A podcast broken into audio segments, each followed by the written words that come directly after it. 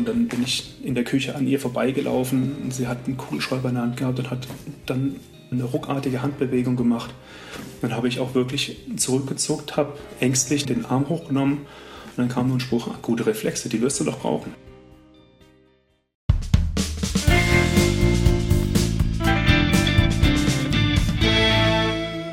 Herzlich willkommen im Nachtcafé-Podcast Das wahre Leben. Ich bin Michael Steinbrecher und ich spreche heute mit meinem Gast über das Thema häusliche Gewalt. Im vergangenen Jahr wurden in Deutschland mehr als 140.000 Menschen Opfer von partnerschaftlicher Gewalt.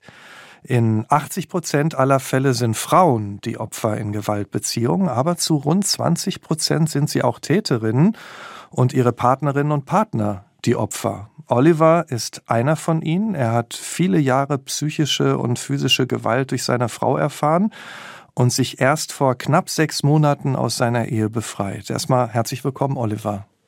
Hallo. Hallo, Oliver. Wie sieht es denn eigentlich aktuell aus? Haben Sie noch Kontakt zu Ihrer Frau? Nein, ich habe derzeit keinen Kontakt. Ich bin, wie Sie schon sagten, vor gut sechs Monaten verschwunden und habe auch sämtliche Kontaktmöglichkeiten geblockt, außer E-Mail.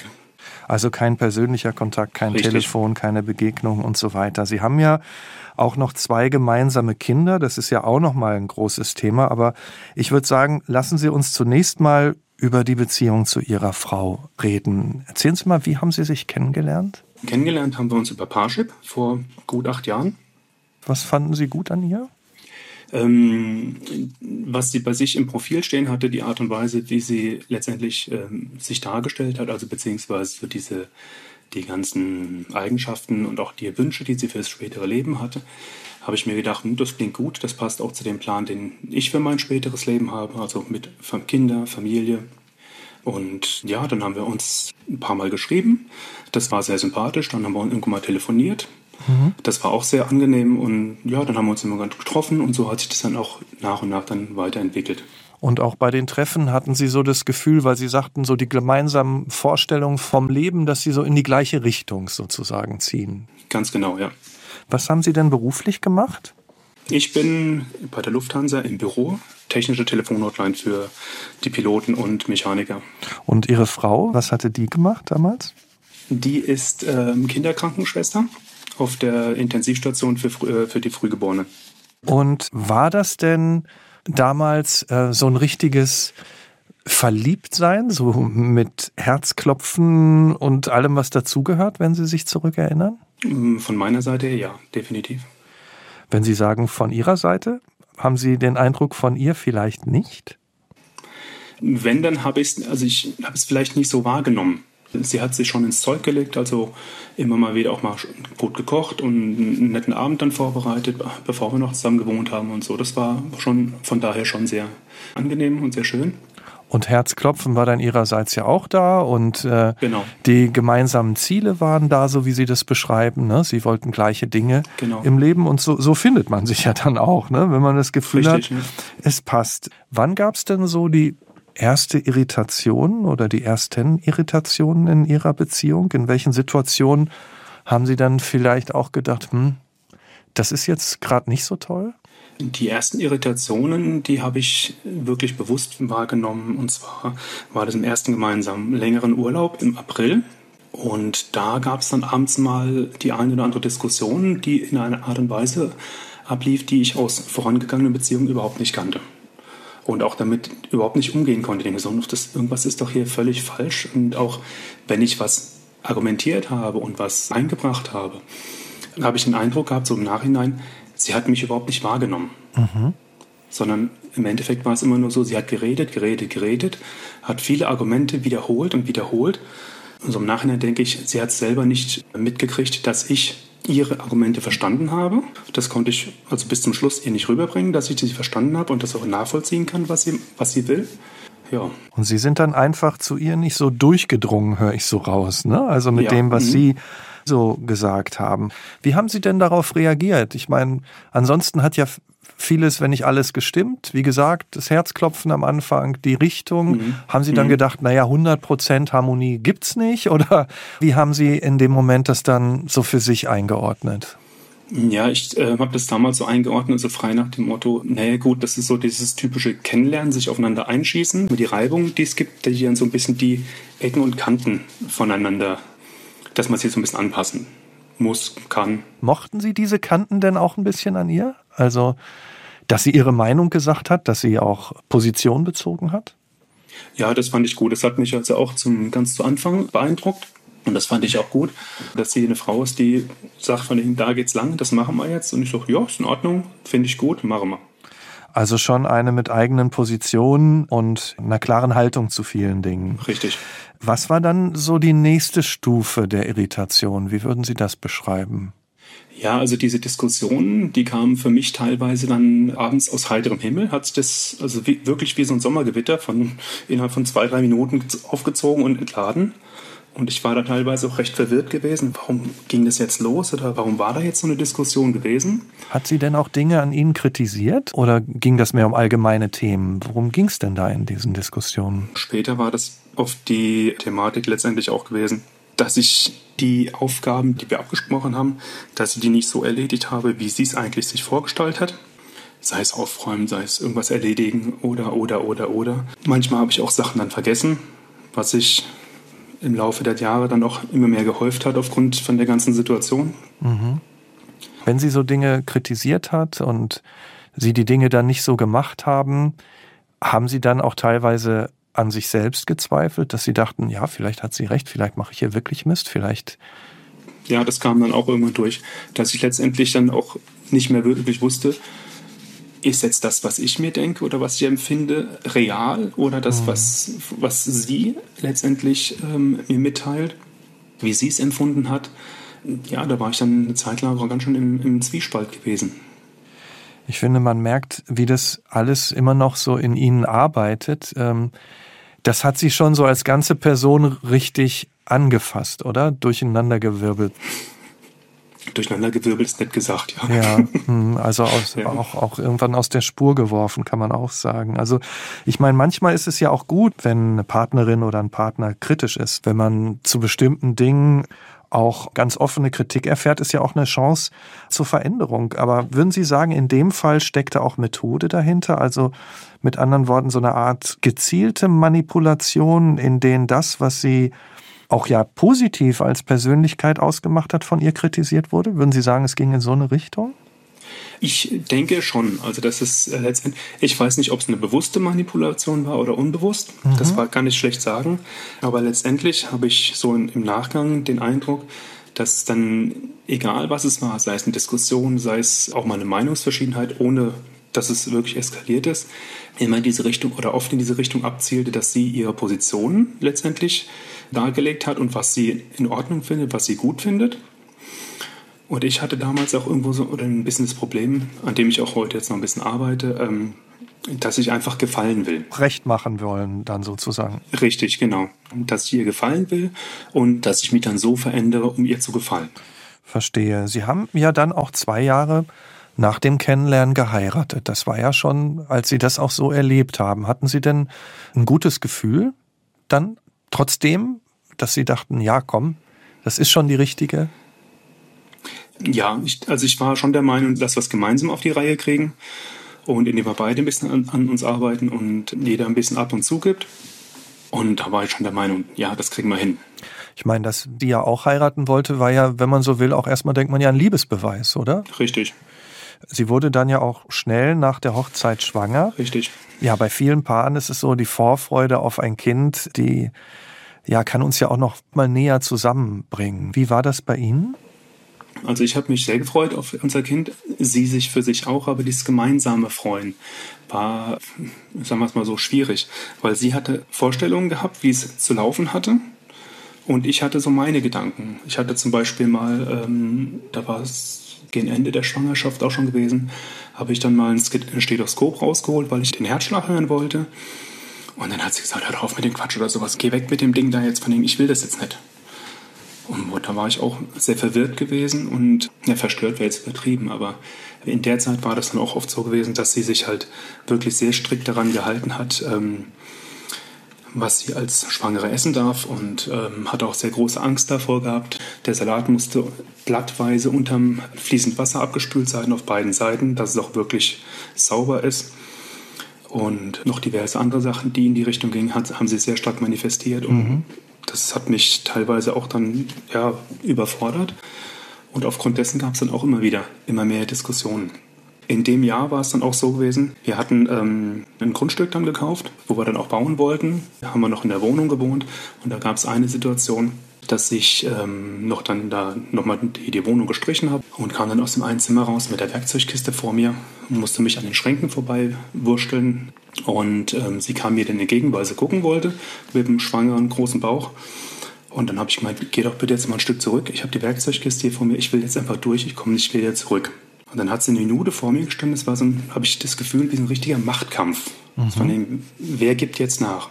Letztendlich ist sie dann einen Schritt zurück und zur Seite ins Badezimmer und ich konnte in die andere Richtung dann weg, die Werkzeugkiste wegbringen. Dann kam ich zurück in das Zimmer und dann hat sie mich angepammt, wie ich sie denn so bedrohen könnte und dann die, mit ihr die Werkzeugkiste so vor den Bauch schieben könnte. Wo ich gedacht habe, na gut, wir hatten Abstand gehabt, das war doch nichts. Dann tritt sie mir unvermittelt vor Schienbein und ging dann mir mit, mit den beiden Händen an den Hals zum Beispiel. Und dann richtig zugedrückt oder? Für eine halbe Sekunde, ja. Mhm. Und dann hat sie sich selbst erschrocken oder was war dann die Reaktion? Ja, sie hat sich erstmal, sie hat sich dann selbst erschrocken. Ich bin dann erstmal rüber ins Wohnzimmer geflüchtet. Sie kam dann hinter, hinter mir her und hat sich dann auch entschuldigt. Mhm. Und dann habe ich gedacht, naja gut, wer weiß, was das jetzt war. Und habe das jetzt nicht weiter irgendwie in irgendeiner Art und Weise bewertet dann. Und wie wurde das dann, als ihr erstes Kind da war? Wie ging das dann weiter? Als das Kind da war, da ähm, ging es los mit dem Hausbau. Da war ich sehr viel auf der Baustelle gewesen und ähm, habe zu Hause relativ wenig Zeit verbracht. Dann, außer ich, war Vollzeit arbeiten gewesen, habe dann da auch den Rest der Zeit auf der Baustelle verbracht. Und dann, ja gut, da gab es dann auch öfters Diskussionen, dann wie was im Haus zu machen ist und was sie gerne hätte, was ich gerne hätte, wie der Ablauf sein soll ja, so zwei, drei Sachen haben sich auch herausgestellt, dass es dann besser war, dass wir es so gemacht haben, wie sie es wollte. Aber viele Sachen waren auch, wo ich gedacht habe, nee, lass es uns anders machen, das ist Quatsch so, aber naja. Würden Sie denn sagen, Sie hatten sich ja zusammengefunden, da war ja mal dieses Herzklopfen bei Ihnen. Gab es denn auch nach wie vor schöne Momente, harmonische Momente, wo Sie beide und auch Sie ihm gegenüber so liebevolle Seiten gezeigt haben? War das denn noch da? Ja, das war auch noch, und es war da noch einigermaßen häufig der Fall. Nur war, oftmals war es dann, teilweise war es dann auch so gewesen, dass dann, wenn dann, sag ich mal, ein gemütlicher Abend zu Ende ging, dass dann aus welchen Gründen auch immer schon wieder irgendeine Diskussion losging. Mhm. Und ich habe dann irgendwann auch so eine gewisse Angst aufgebaut, wirklich, oh Gott, ein schöner Abend, gemütlicher Abend, oh Gott, das endet wieder in Diskussion und war dann schon von vornherein angespannt gewesen.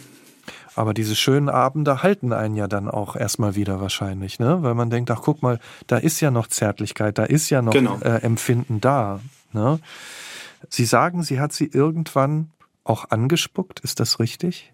Ja. In welcher Situation? Es war auch irgendeine, irgendeine Meinungsverschiedenheit gewesen. Ich habe irgendwas nicht so gemacht, was sie so richtig wollte.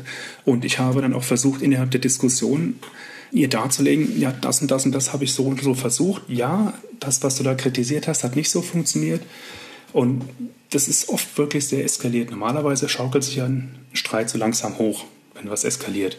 Und bei uns war es wirklich auch schon von Anfang, dass man so zwei, drei Stufen auf einmal genommen hat. Mhm. Und dass es sehr schnell eskaliert ist. Und dann, um ihrer Meinung Nachdruck zu verlieren, hat sie mich daran gespuckt. Eine andere Situation war zum Beispiel, wenn auch innerhalb von einer Diskussion oder, sage ich mal, einer ruhigeren Diskussion ist dann ähm, wir uns miteinander unterhalten haben und, und beziehungsweise ich dann auch gemerkt habe oder sie auch mal kritisiert habe, hey, das, was du da gemacht hast, das hat mir nicht gepasst oder jenes war, war nicht in Ordnung gewesen und wir haben dann meistens relativ nah beieinander gestanden und dann hat sie gesagt, oh, du stinkst schon wieder aus dem Mund und hat mich dadurch verunsichert. Mhm. Und dadurch hat sie sich im Endeffekt wieder, ja, letztendlich Raum verschafft, um wieder mich angreifen zu können. Ich meine, beides ist ja schlimm, ne? So psychische Gewalt, körperliche Gewalt. Welche Form von körperlicher Gewalt haben Sie noch gespürt? Das war ein Beispiel gewesen, relativ nah, nach, kurz nach dem Einzug in das Haus dann. Das war dann Silvester, 17 auf 18. Sie war abends nochmal in der Kirche gewesen. kam dann abends nach Hause, ich sollte die Tochter ins Bett bringen, dass sie dann schläft, wenn sie zurückkommt und dass wir dann gemütlich Raclette essen können und uns fertig machen können. Als sie dann abends um halb neun, neun nach Hause kam, war die Kleine immer noch wach gewesen, weil ich es halt nicht hingekriegt habe, sie, sie ruhig zu kriegen. Mhm. Und dann hat sie mich erstmal angefahren, dass, dass ich ja doch so unfähig sei, das auf die Reihe zu kriegen und überhaupt, dass sie muss sich um alles kümmern. Dann hat sie die, mir die Kleine abgenommen, ist, hat sie dann gestillt, dass sie dann eingeschlafen ist. Und in der Zeit habe ich dann den Rest vom Abendessen vorbereitet, vom Raclette. Und dann kam sie dann raus und dann kam, ging die Schreierei weiter, dass sie dann so angespannt war, dass sie dann wirklich diese ganze, ja, diese Enttäuschung letztendlich, dass der Abend nicht so gelaufen ist, wie sie es vorgestellt hat, dann irgendwie kanalisiert hat, hat sie dann ja, ich weiß nicht, da hat sie mich auch angeschrien und ist mir dann wirklich irgendwann an die Wäsche gegangen, hat beide Hände bei mir oben in den T-Shirt-Kragen reingefasst, hat meine Kette und das T-Shirt vom Hals gerissen und hat dann auch noch ihre Fingernägel eingesetzt bei mir auf der Brust. Also da war ich dann auch einigermaßen verkratzt gewesen. Ja, und irgendwie hat sich das dann an dem Abend auch die Situation wieder beruhigt. Ich habe mich, also ich bin dann auch nicht dagegen gegangen. Das war dann ein Punkt gewesen. Später mal war das so gewesen, dass das war zwei, drei Monate später, war sie krank gewesen. Ich hatte abends noch, sollte noch das Wohnzimmer, die Küche aufräumen und, und so weiter. Das war dann so gewesen. Ich hatte es dann so weit aufgeräumt, wie ich der Meinung war, dass es okay war. Am nächsten Morgen hat sie dann gesehen, was ich gemacht bzw. nicht gemacht habe, hat sich darüber aufgeregt, was ich nicht gemacht habe und warf mir dann vor, dass es ja, wenn sie dann mal schon mal krank ist, dass sie dann noch mehr darauf angewiesen ist, dass sie sich auf mich verlassen zu können. Und da es ja nicht auf die Reihe gekriegt habe, also das alles nicht so aufgeräumt hat, wie sie es sich vorgestellt hat, kann sie sich ja auf mich überhaupt nicht verlassen und du hast dann auch nicht mal Frühstück gemacht jetzt hier und so weiter. Dann ist sie ins Bad gegangen, hat sich morgens fertig gemacht. In der Zeit habe ich dann irgendwas an Frühstück vorbereitet und fertig gemacht. Und dann kam ich zu ihr ins Bad. Dann hat sie mich dann weiter angefahren. Und dann habe ich sie ganz ruhig, wollte ich sie an der Hand nehmen. Komm mit, ich zeig dir nochmal was. Dann hat sie ihre Hand aus meiner rausgerissen. Dann bin ich nochmal mit der offenen Hand auf sie zu. Komm jetzt mit. Ich möchte dir was zeigen. Und dann hat sie sich weggedreht und hat mir den Unterarm in den Nacken geschlagen. Ins Knick geschlagen. Richtig mit Schmackes. Wie haben Sie denn dann reagiert? Also waren Sie vor den Kopf gestoßen? Wie paralysiert? Haben Sie Sie dann zurückgepackt? Wie haben Sie auf solche Situationen, Sie werden angespuckt, Sie, wie, wie haben Sie darauf reagiert? es gab manchmal Situationen, wenn ich ja, mich nicht wirklich unter Kontrolle hatte, habe ich auch mal. Das war mal gewesen, hatte ich sie mal auf die Couch geschubst. Mhm. Wohl, weil ich auch vorher geguckt, dass an der Möglichkeit nichts lag. Ich glaube, irgendwann hat sich mal auf dem Spielzeug irgendwie, das war, glaube ich, ein oder zweimal kam das vor, dass ich, dass ich dann so geantwortet habe. Und dann kam ziemlich hämisch rüber dieses, greifst jetzt deine Frau an oder was? So ein, so ein Spruch. Und da habe ich gemerkt, ich darf nicht so reagieren. Ich muss mich besser unter Kontrolle haben.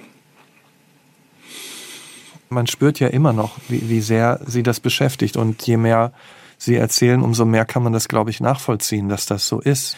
Die Frage ist ja, Sie sind in einer Beziehung. Gab es Freunde, Freundinnen, mit denen Sie sich da austauschen könnten, mit denen Sie sagen konnten, du, jetzt mal im Vertrauen in meiner Beziehung habe ich gerade ein großes Problem, weil da passieren diese Situationen. Ich weiß da echt nicht mehr mit umzugehen. Auf der einen Seite ist da noch Liebe, manchmal auch liebevolles, aber dann auch das. Haben Sie solche Ansprechpartner gehabt damals? Jein, also ich hatte noch Freunde gehabt, aber ich hatte einen sehr spärlichen Kontakt gehabt. Meistens war es so, dass ich, wenn ich auf der Arbeit war, mit denen telefoniert hatte oder halt auf meinem Weg dann. Und ja, mein, mein Trauzeuge war das damals gewesen, mit dem ich da mich öfters auch kurz geschlossen hatte. Mhm. Und dem hatte ich relativ früh davon auch erzählt. Das war so Anfang, ja, Anfang 18 sowas.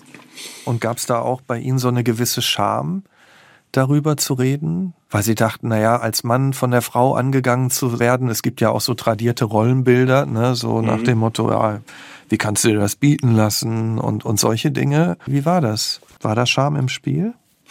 Ich glaube schon ein bisschen, aber nicht aufgrund dieser traditionellen Rollenbilder, sondern einfach, ja, dass mir sowas passiert ist. Naja, Sie haben sie ja geliebt, ne? Sie haben sich ja gefunden. Haben Sie da auch an Ihrem Urteil sozusagen ein bisschen gezweifelt, ja? Dass Sie dachten, Mensch, das ist doch der Mensch, in den ich mich verliebt habe und jetzt sehe ich auf einmal das, so in dieser Richtung. Ja, sowas kam da auch, ja. Das umschreibt es recht gut, ja. Hat sie diese Wutausbrüche, so wie Sie das beschreiben, die sich ja dann gesteigert haben, so wie Sie erzählen, denn auch vor den Kindern ausgelebt? Also solche Situationen, wie dass sie angespuckt werden, haben die Kinder das mitbekommen? Ja, das hat also gerade die Tochter, die Große mitgekriegt. Und dann gab es mal eine Situation, dass ich mit den Kindern gespielt habe und dann habe ich auch irgendwas gemacht, was der Tochter nicht gepasst hat und dann spuckt sie mich auch an. Ja, die Mama macht das, also kann ich das ja auch machen, so sinngemäß. Konnten Sie dann überhaupt so eine enge Vater-Kind-Beziehung aufbauen oder war das dann eher nicht möglich in dieser Atmosphäre? Gute Frage. Also ich habe schon versucht, das wirklich auf die Reihe zu kriegen und in so Situationen war ich natürlich dann auch erstmal überrascht, überfordert. Mhm. Ja, wie ich damit umgehen kann oder soll. Und dann haben wir das versucht zu klären und dann ging es dann auch einigermaßen wieder.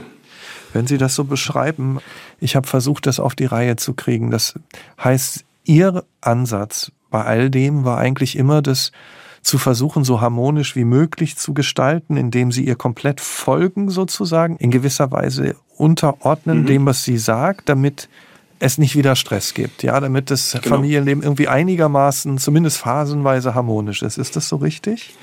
Das trifft es wieder am offenen Adel, ja.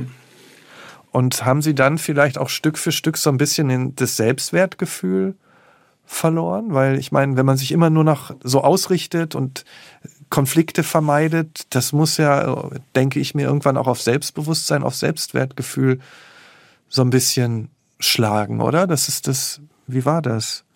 Also ein bisschen ist dezent untertrieben, ja. Es ist wirklich massiv darauf gegangen. Und waren Sie dann auch mehr und mehr verzweifelt, weil es ja dann nicht funktioniert hat? Ja, das war ich dann auch gewesen. Und das war auch ein Grund gewesen damals, warum ich dann 2018 das erste Mal meine Sachen gepackt habe und verschwunden bin. Mhm. Damals war es dann aber anders, etwas anders gewesen. Sie wusste, wo ich hingegangen bin. Ich hatte das Telefon nicht geblockt gehabt. Mhm. Das heißt, sie ist dann ein paar Mal mit der Tochter damals auf dem Arm aufgetaucht und hat dann mich emotional wieder eingefangen, sagen wir es so dass ich doch meinen, meinen Verpflichtungen nachkommen müsste und als, als guter Vater und äh, als, als Paar kann man das auch wieder auf die Reihe kriegen, indem man zu einer Therapie geht und sowas dann alles macht. Und das haben wir dann auch dann gemacht. Das hört sich ja erstmal gut an eigentlich, ne? Zu sagen, lass uns dran arbeiten und Therapie. Mhm. Vom Grundsatz her klingt das ganz gut, ja. Es war dann also teilweise bei den Stunden auch so gewesen, dass ich dann gesagt habe, was mir nicht passt und wo ich meine Probleme habe und so. Und sie war dann in der Therapiestunde auch recht einsichtig gewesen. Kaum waren wir dann aber teilweise draußen gewesen, ging es dann los. Wie kannst du denn sowas erzählen? Das geht doch nur uns was an. Das hat doch, da doch draußen überhaupt nichts zu suchen. Und ähm, kam dann auf diese Tour, dass sie dann da mich bearbeitet hat. Glauben Sie denn, sie hat in bestimmten Phasen, Momenten schon gesehen, was das gemeinsame Problem ist? Das ist eine gute Frage. Also, so wie sie es mir gegenüber geäußert hat, war ich das Problem. Mhm. Weil ich mich nicht an die Familienregeln in Anführungszeichen halte, dass ich nicht das, die Aufgaben, die wir besprochen haben, mache, dass sie sich nicht auf mich verlassen könne und so weiter und so fort. Sie waren ja auch berufstätig. Richtig. Konnten Sie denn weiter arbeiten oder hat es das sehr beeinträchtigt, was Sie zu Hause erlebt haben? Die erste Zeit war das noch okay gewesen dass mich das nur mäßig beeinträchtigt hat. Aber so die letzten anderthalb Jahre habe ich es leider auch mit auf die Arbeit angenommen, dass auch da die Kollegen immer sich dann auch über mich dann beschwert haben, wir jetzt übertrieben. Mhm. Aber ich habe mich dann auch dort etwas geöffnet und ganz grob umrissen, was los ist und dann war zumindest ein bisschen Verständnis da. Sie haben ja gesagt, Sie haben eine Paartherapie gemacht. Mhm. Nachdem Sie sich dann den Arbeitskolleginnen und Kollegen zum Teil zumindest geöffnet haben, ja, haben Sie dann auch drüber nachgedacht, sich auch alleine mal Hilfe zu holen? Also irgendwo zu einer Therapeutin, zu einem Therapeuten zu gehen, um das, was in Ihnen alles passiert, besprechen zu können, da einen Weg rauszufinden? Ja, da war ich auch bis vor gut zweieinhalb Jahren gewesen bei einer Therapeutin. Ja. Und das hat mir auch eigentlich ganz gut getan. Dann kam halt auch Corona mit dazwischen und dann ist es leider eingeschlafen.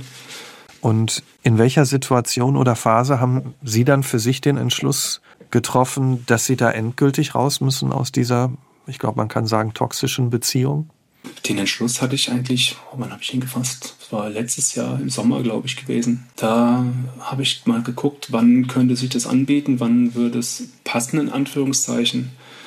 Und dann hat es nicht geklappt und dann habe ich dieses Jahr im März, glaube ich, mir dann auch den Termin gesetzt, wenn wir dann im Urlaub sind, Ende Juni werde ich dann mich im Urlaub abseilen, nach Hause äh, fliegen und dann dort alles ausräumen bzw. ausräumen lassen über ein Umzugsunternehmen und dann raus. Und dann auch dann von der Zeit her so, dass sie noch vier, fünf Tage hat dort oben im Urlaub, dass sie sich dann auch erstmal wieder sammeln kann und mit den Kindern wieder nach Hause kommen kann. Ja. Und wie war dann der letzte Tag, den Sie mit ihr erlebt haben? Der letzte Tag war, da hatten wir dann Freunde von ihr besucht an der Ostsee. Also sind dann von der Nordsee rüber an die Ostsee gefahren, hatten da eigentlich einen ganz netten Tag gehabt, das war auch ganz angenehm. Und auf der Rückfahrt habe ich dann schon gemerkt, wie sie im Auto anfing, wieder Diskussionsgrundlagen zu schaffen. Also hat mich dann ein paar Sachen gefragt, sei es jetzt einerseits was gewesen mit, wie ich dann auf mein Gewicht achten würde, dass ich mich um diverse Dinge nicht gekümmert habe und das und das noch. Es waren fünf oder sechs Sachen gewesen, wo ich dann auch gemerkt habe, jetzt will sie anfangen und versucht zu diskutieren.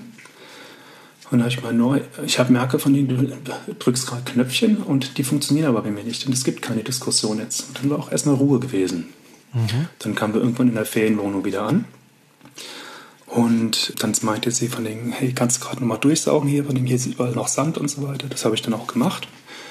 Und dann, als ich dann oben fertig war auch, kam sie hoch und hat mich gefragt, sag mal, hast du denn hier auch im Bad hier die, die, Aus die Fußabtreter da abgesaugt oder sauber gemacht? Ich hab, ja, die habe ich ein bisschen an der Kante hochgenommen, leicht geschüttelt, dass der grobe Dreck abrieselt und dann wegsaugen kann. Und hat sie gemeint, bist du denn das Wahnsinn? Jetzt muss ich hier das ganze Bad sauber machen. Die ganzen Handtücher sind versaut und so weiter. Ich muss das alles neu machen, alles, alles verseucht und so weiter. Fing sie an. Und hat da einen riesen Fass aufgemacht und riesig angefangen zu schreien. Dann ging es immer weiter, immer weiter. Dann waren wir im Schlafzimmer gewesen. Da hatte ich das Fenster aufgemacht, weil es noch einigermaßen warm war und halt da ein bisschen Frischluft reinzukriegen. Du kannst da nicht einfach das Fenster aufreißen, da liegen irgendwelche wichtigen Zettel rum, irgendwelche To-Do-Listen und die sind jetzt rausgeflogen und hin und her und dann hat es mir da links und rechts noch eine gescheuert. Dann ging es da noch ein bisschen weiter, dann bin ich aus dem Zimmer raus Richtung Treppe. Die Kinder haben unten gespielt und die Tochter kam dann irgendwie halb die Treppe hoch und dann kam meine Frau wieder von hinten auf mich zu und schlägt mir mit, der flachen Hand zwischen die Schulterblätter mit richtig kräftig.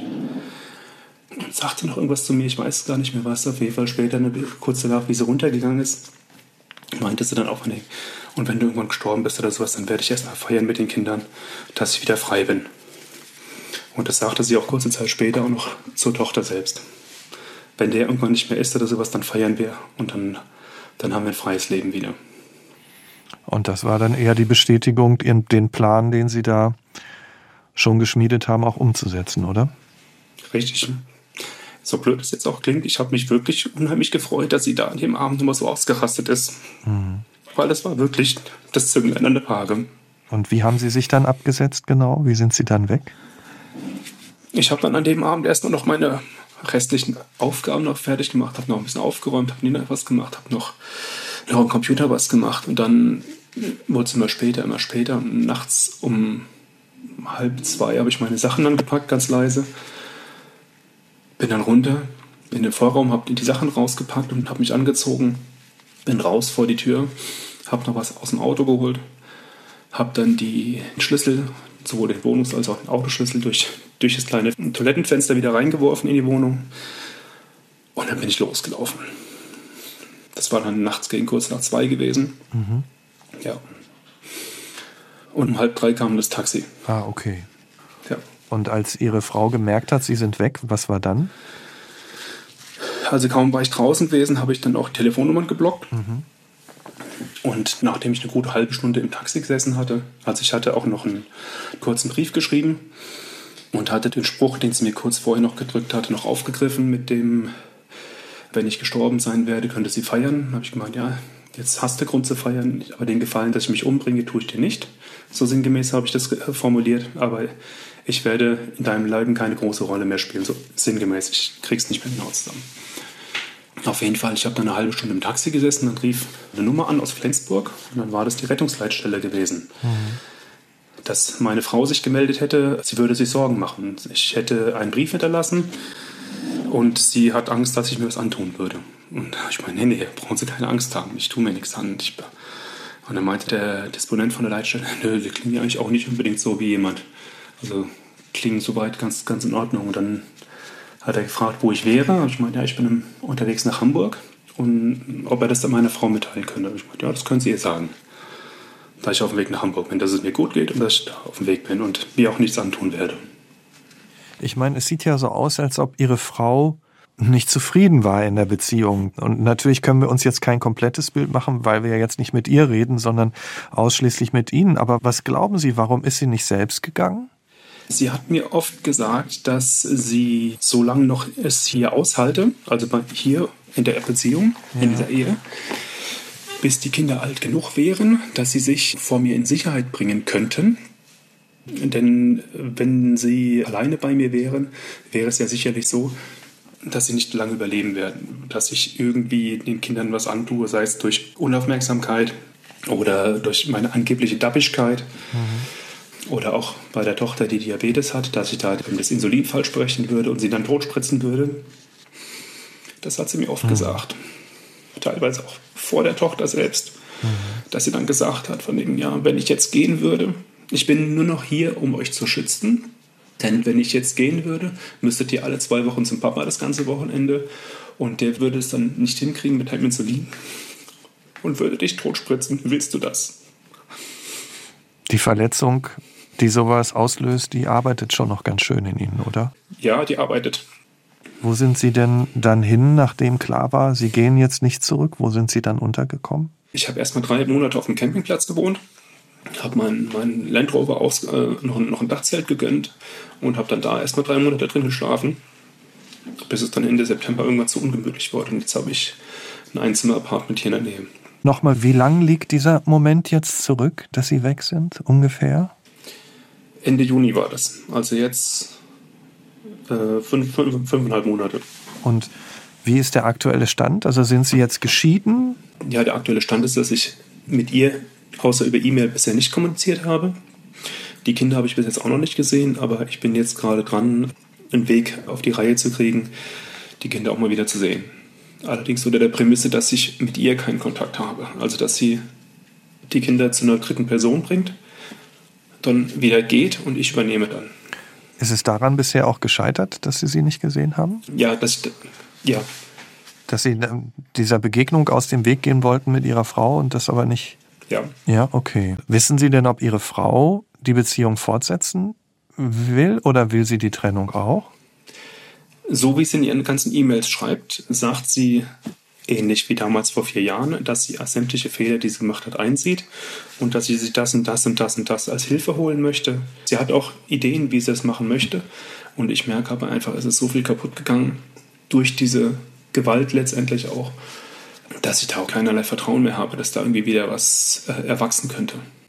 Ein Beispiel war, wenn die Situation mal angespannt war und dann bin ich in der Küche an ihr vorbeigelaufen. Sie hat einen Kugelschreiber in der Hand gehabt und hat dann eine ruckartige Handbewegung gemacht. Dann habe ich auch wirklich zurückgezuckt, habe ängstlich den Arm hochgenommen und dann kam nur ein Spruch, ah, gute Reflexe, die wirst du doch brauchen. Hm. Weil sie auch schon da schon öfters mal mit Kugelschreiber mir einen Oberarm oder Oberschenkel reingehauen hat.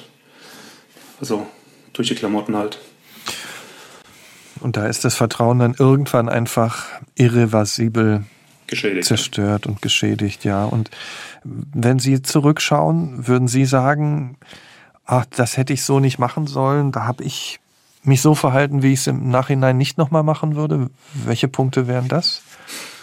Ich weiß nicht, ob man von Fehlern reden kann. Das Fehler ist immer so, ja, man reagiert mit bestem Gewissen. Also, aber was würden Sie anders machen? Ich denke, wenn in einer weiteren Beziehung das in eine ähnliche Richtung gehen würde, dass, sage ich mal, psychische oder physische Gewalt, dass ich die Anzeichen merke, dann würde ich viel früher die Reißleine ziehen und sagen, hey, mit mir nicht. Du kannst dir irgendjemanden suchen, den du so bearbeiten kannst, aber mich nicht. Bevor es auch Sie erreicht, ne? denn wie Sie ja sagen, Richtig. und das macht Ihnen ja auch zu schaffen, Sie haben sie ja auch zweimal geschubst oder auf jeden Fall körperlicher angegangen. Und genau. auch das ist ja genauso wenig gut, ne, wie wenn es von Ihrer Richtig. Frau kommt. Genau. Würden Sie denn sagen, aus heutiger Sicht, ist es noch ein Tabu? Also Gewalt an Männern in der Beziehung? Oder haben Sie mittlerweile mit vielen auch darüber reden können und haben Sie den Eindruck, da kann man selbstverständlich drüber reden?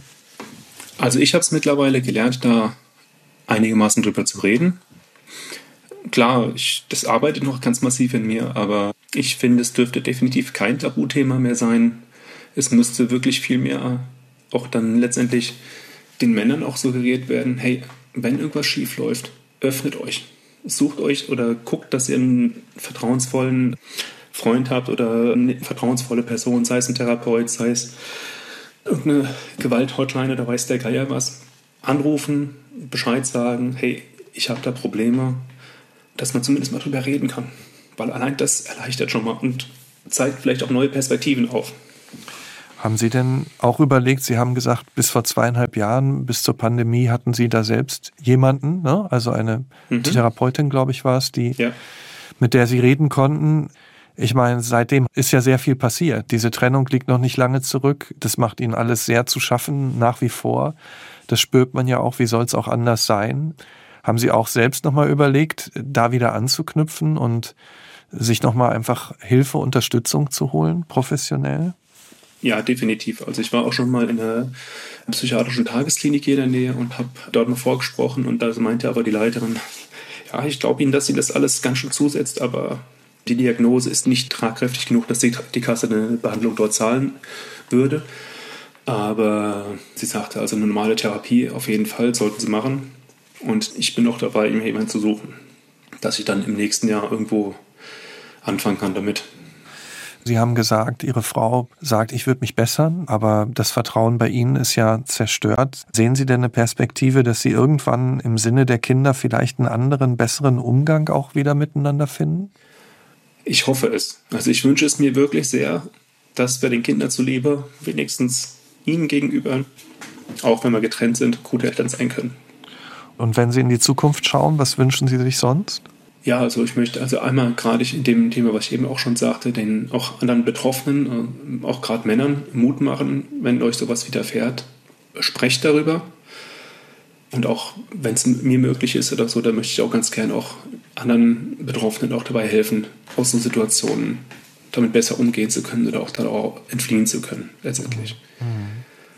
Ja, und auch für die, sage ich, für meine Familie in Anführungszeichen, also für meine Kinder möchte ich auch gerne später gut da sein, weil ich habe einfach gemerkt, dass ich in der Zeit, wo ich dort war, nicht wirklich ich selbst sein kann. Also ich habe mich so massiv auch verstellt und ja, irgendwie verbogen und ich freue mich darauf, dass meine Kinder mich so kennenlernen können, wie ich bin. Am Ende dieses Podcasts stelle ich allen Gästen immer die gleiche Frage, nämlich was ist Ihnen heute im Leben wichtig, wenn Sie Ihre Erfahrungen zusammennehmen, auf Ihr heutiges Leben schauen? Was ist Ihnen wichtig im Leben? Dass ich meine Grenzen kenne, meine Werte kenne oder jetzt erstmal auch meine Werte kennenlerne und zu den Werten und Grenzen auch stehen kann und sie entsprechend, wenn es nötig sein wird, sie auch verteidigen zu können. Also dieses Ich möchte gefallen nicht so weit ausdehnen, dass sie keine Grenzen mehr setzen. Richtig. Mhm. Vielen Dank auf jeden Fall für die Offenheit und die Zeit, die Sie sich genommen haben, Oliver. Und auf Ihrem Weg, glaube ich, kann ich Ihnen nur alles Gute wünschen und Vielen Dank auch, dass Sie andere dazu motivieren, in der Situation, in der Sie sich befinden, eine Sprache zu finden, sich an andere Menschen zu wenden. Wenn der Leidensdruck so groß ist wie bei Ihnen und wie er immer noch spürbar ist, einfach nach außen zu gehen und zu gucken, wer kann mich unterstützen, wer kann mir helfen. Auf jeden Fall vielen Dank dafür, Oliver. Gerne. Und vielen Dank auch an Sie fürs Zuhören. Wenn Ihnen dieser Podcast gefällt, machen Sie gern Werbung für uns in Ihrem Bekanntenkreis und empfehlen Sie uns weiter. Und diskutieren Sie auch gerne mit auf unserer Nachtcafé Facebook-Seite. Ich würde mich sehr freuen, wenn Sie Stammgast werden oder bleiben hier im Nachtcafé Podcast Das wahre Leben. Ich bin Michael Steinbrücher. Wir hören uns.